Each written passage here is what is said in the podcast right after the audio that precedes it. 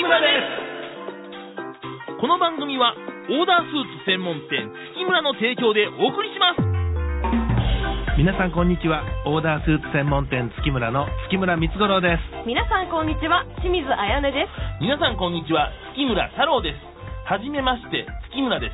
この番組は3着5万円でおなじみオーダースーツ専門店月村の3代目月村光五郎と、えー我々の番組でご一緒しております松竹芸能の清水彩音さんと4代目になるべく使用中の私月村太郎の親子が滋賀で見聞きしたことや滋賀で出会った方々をテーマに投稿していく番組でございます、はいよろしくお願いします、はいよろしくお願いしま今日は3人ですよはいえー、12月3日でございますおー幸せでございますからすもう12月来ましたねねえ言うてたね、うんクリスマスが早いってそうなんですよう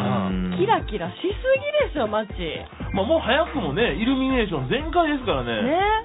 あのー、なんか着替えるやつあるやんか変装するやつっていうのかうん変装するやつ。毎回ニュースで言うてや渋谷の交差点でなんハかロウィンですかハロウィンがあっうんて、はいその次がないねんきっとああークリースマスまでそうそうやねんだから途中になんか作ったらええね、おーあーまあそうですね。だからうん11月末とかにね、1個なんか儲けてもらったらいいんですよ。そうやねん独身の日とかねあいやー それありましたなんよかちょっとはい。11月11日です、それは。あれはありました、ありました。外国か外国でありましたね。外そんなんがあるんですね独身の日があってそほうの時にはブワーッと物が売れれるとか言ってへねだから日本ーもそんなんあったらええのちゅういや、そうですよね。あったらいいんですよね。うんうん誕生日はいつ1月です年明けてからなんですよああかんわあかんあしませんねだからもう全てやねだから今あったらよかったねそうなんですよねあ。 そうですうね。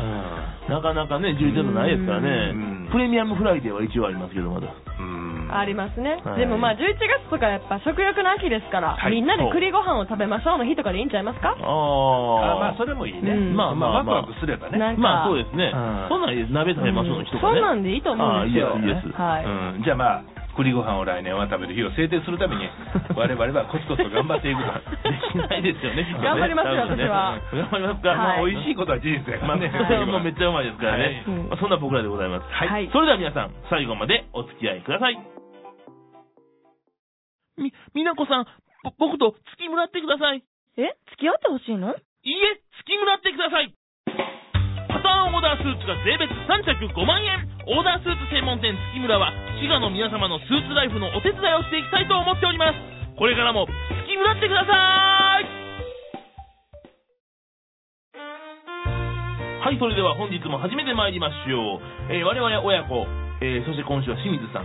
3人でですね、えー滋賀で出会った魅力的な街や美味しい食べ物、素敵な人物などについてお話ししていきますということですけれども、はいえー今週はですね、うんアド川に行ってまいりました。アド川読めへんだね行ってきましたアド川ね川ね。味川って呼んじゃうんですよ、僕。ねずっと間違ってそうなんです童よ、ね。話ねなうんかなか難しかったですよね、うんでも字とも読めへんでいや、まあ、じななんかまあ、味川なんですよ、僕その、うんあーなんとか川はね。あなるほどうーんそうなんですよイメージがあるんでしょうねあるんでしょうね、うまあ、そんなことでアド川に行ってきたんですけども、うんそれが、えー、と今週ですよね12月6日、はい、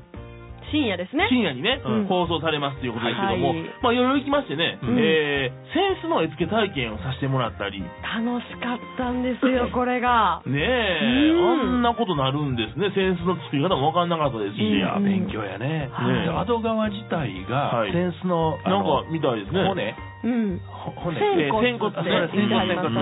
はてありましたね仙骨のあの名産地っていうかねねそううんそうやから、ん僕そんな全然しなかったもんな駅の前にも扇形の駅がありましたからね、あそうですーね割と街上げてやってますっていう感じですけどね、うんまあ、そちらをお伺いしたのと、はいはいあとね、うなぎバーガーっていうか、うんえーとね大見舞いバーガーっていう表現なんですけども、はいまあ、あの大見舞いのライスバーガー、その中にうなぎの身が入ってますっていうね。はうんいそういうあのライスバーガーがあって、はいただのライスバーガーじゃなくて、うん半分食べたらお茶漬けにして食べられるっていうう、んね二度おいしい美味しいこれすごいんですよねこれねあーよう考えたねよう考えたんですようんでもともとそちら魚屋さんでねはいほうでしかも実家は農業されてて、うんお米も作ってらっしゃったと実家農業されてなみたいなことをおっしゃってましたよ、あそうですかと僕は思っておりますとはいいうことにしましょう、正確な情報でなかったらごめんな申さいし訳ございません、はいはいなので、うん新しいことをしたっていうよりも、うん今あるものからうん米取ってきてうなぎ取ってきてみたいなね、うんで組み合わせたらライスバーガーできましたっていうあーうんでもともとお茶もその滋賀のお茶を使ってお茶漬けにするということみたいですかだら、から郷土愛があってそうそうそうですそうです、ね滋賀が詰まっていましたよねそそううだねいうことなんですよ、それとまああさってを見ずに、うん今目の前に見えているなんていうのあるものを全部ミックスしたら新しいものが生まれたっていうね、うんそれすごいですよ、うん僕なんかもそのそう新しい商品考えろって言われたら、はいいやそしたらちょっとヨーロッパのええブランド欲しいなみたいなことをね、うん言っちゃいがちですけれども、はいそうスイッチ入れたらそのままスーツの形が変わるやつがいいなとか言ってすごい画期的やけそれはど画期的。ですけどねで僕が超えてもウエスト大きくしはんでも大丈夫やからええな、それは素晴らしいですね。夢ですいいね。夢やなちなみにゴムとかありますからね。そうやゴムね飲みますけれども最後は裸に絵描いとったらええのに違うからいやいやいやいや見てくださいちゃんとスーツのお店ですからそういうことですねだからこのちょっとはいね、まだまあまああれですけどもね。はいははい、いそんなことですから、んあるものをうまく使うって大事なわけでね。うんすごいですよね、その、アイディアと言いますそうなかんで。すよ。それをよう考えはったなっていうのは、これはもうだからね、うんあのー僕もこれ、かまけてたらダメですよ。はいこういうこの発想力っていうのは僕も勉強しなあかんと。うんそう、強くね、思った、そういう日でございます。なるほどうんおーあるものを使うはい。さあどうすんの何がですかじゃあどうすんのだからそれを勉強して、はいさあ自分の身近なものを考えた時に、はい。これを応用したらこうなんのと違うかっていうのがひらめいたといや、それは今から考えるんでしょうか。おー何言ってるんですか、そんなの。今から僕はそういう風にしようと思って生きていきますっていう宣言。ああなるほどそこで止まっちゃいました。まあ、一番身近な例で言うならば、はいはまあ、い僕ら二人でラジオしてて、はいで一緒にテレビも回っ たら、はいまあ、はい一緒にずっと行動してたやないまか、あまあまあはいそそうしですたらね清水さんも今日読んだらどうや、はいこれあるもの使おうかみたいな。いや、うあるもの嬉しいですけど、ですねめっちゃ嬉しいですけはど、嬉しいですけど言い方が突然めっちゃ合理的やんか、これって。間違いなく。そうやはろ、いで散歩よしやん、まあまあまあ、そうですね。もうそうしとこう。そうしましょうん。 そんなことでございます。すいませんありがとうございますはい素晴らしいもうですけどもね。そうですよ。まあでもそういうね、我々の仕事もそうですけど、清水さんの仕事自体もね、はいやっぱこう、なんかこう、ないものを作るというか、うんなんというか、表現するっていうか、そうですね自分で作っていくっていう、あれでしょうからね。まあ言葉を紡いだりとかはい、情景をどう伝えるかみたいな。うん。自分でえらい今ハードル上げてますけども、でもそういうお仕事ですよね。言葉を紡ぐはい。どういう ことええいやそこにかかるんですかえ、紡ぐってどういうこと紡ぐってなんか意図変換したらちょっと難しい字ですえよ言。葉をつつなぐーの言葉をつなぐというよりは、いろんな言葉をですね、こうんう、よりこう合わせて合わせて、うん糸を紡ぐように紡いでいくことで、言葉のハーモニーが生まれるということをお伝えしたかったんえです。らいなんかあれですね。はい言葉を紡ぐ。言葉を紡ぐっていう方が私の感覚で言うとなんかこう丁寧な心のこもったみたいな気持ちがしててよく使う言葉なんですけどねそうだへー社長の今日の服装かっこええな、うんではなくて、うんあ、三つ五郎社長の今日の服装はすごくなんか気品が漂って素敵で私も憧れて まあでもそれね太郎さんちょっとそれはちょっと思ってへんから紡いで ないああ、つむいでくださいよ、三つ郎さん今日のネクタイじゃあ。はい。素敵ですねってこの一言でもう紡ぐになるわけであ、つすむいでよました、今。た気持ちがこもっているとほいうやああ。、僕も。褒めてへんやん。 いや、ネクタイやろ。まあ今ネクタイ褒めましたけどうん、ほんなはらいネクタイ屋さんはうつむがはって嬉しいけ ど、僕何もつむぎ喜びはな いの違 う。つむぎ喜びはないですね。そううでまもくつむげてないかもしれない。まあ、言葉を紡ぐっていうのはでも気持ちを込めるっていうふうに私は思ってたんですけどええ言葉やね。ああ、まあそうですね。うんあ本当ですかああでもこれ家帰って辞書で調べたら全然なかって間違ってたっていう話にはならへんの。それはちょっと自信なくなってきたな、ままあ、清水さんはそう思うということにしときますか。あ、清水辞書にはそう書いてありつますむぐがあると。まあまあはいまあまあ、そうですね。なるほど。はいで、もう一回話戻ろうか。はい戻で、り言ましょう葉も紡ぐ紡ぐうし、んそれから歌も作るし。じ実はね、はい。詩を書いたりとかもちょっとしてたんですよ、うんおお。でそういうのでやっぱりまあそこでも言葉を紡ぐわけですけど、うんはいそういうのってやっぱいろんなこう刺激を受けて、はい。自分からものを作っていくっていうのはありますよねああなあ。ああ、そうか。うんその時を止めるっていうのかね、はい、なんかなんかいろんな状況があって、うんでめっちゃ腹立ったり、めっちゃ落ち込んだり、嬉しかったりする、うんこの瞬間を止めて、それをずーっとその前後の感情を書いていくのが歌なの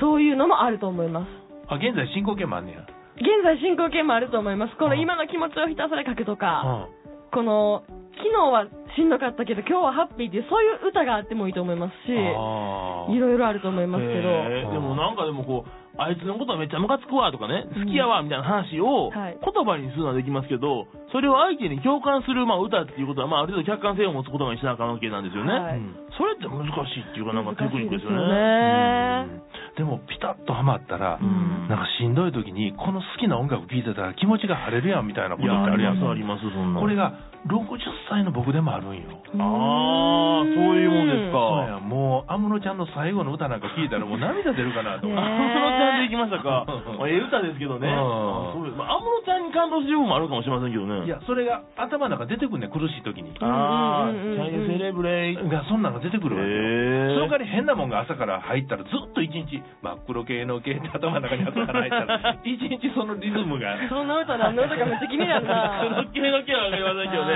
まあ頭にね、響くにはありますよね。はいありますけどもねう。ん何の話や、これ。いやだかはらいそのクリエイティブに作っていくってうんはいそうそうですよね難しいけど尊いなっていう話じゃあなあいいでやすそかういうことですからね。うんまあでもそういう気持ちを忘れたらね、うん結局同じことの繰り返しでね、なかなかうまいこといきませんからね。まああの扇子なんかねはいそのずっと昔の伝統を守ってはるわけやんか はいはい。で守るだけやったらダメなんでその絵付け体験をしたり、うんうん新しいことをしながらね、うんその文化をずーっとこうキープしていくってね、う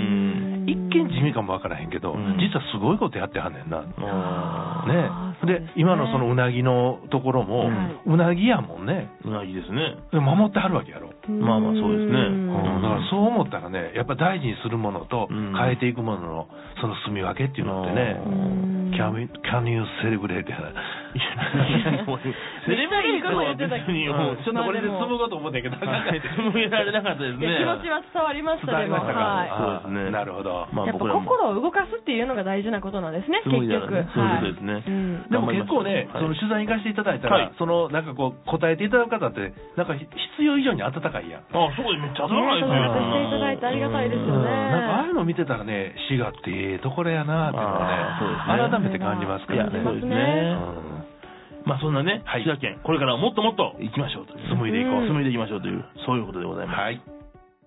み、みなこさん、ぼ僕と月村ってください。え付き合ってほしいのいいえ、月村ってください。パターンオーダースーツが税別3着5万円。オーダースーツ専門店月村は、滋賀の皆様のスーツライフのお手伝いをしていきたいと思っております。これからも、月村ってください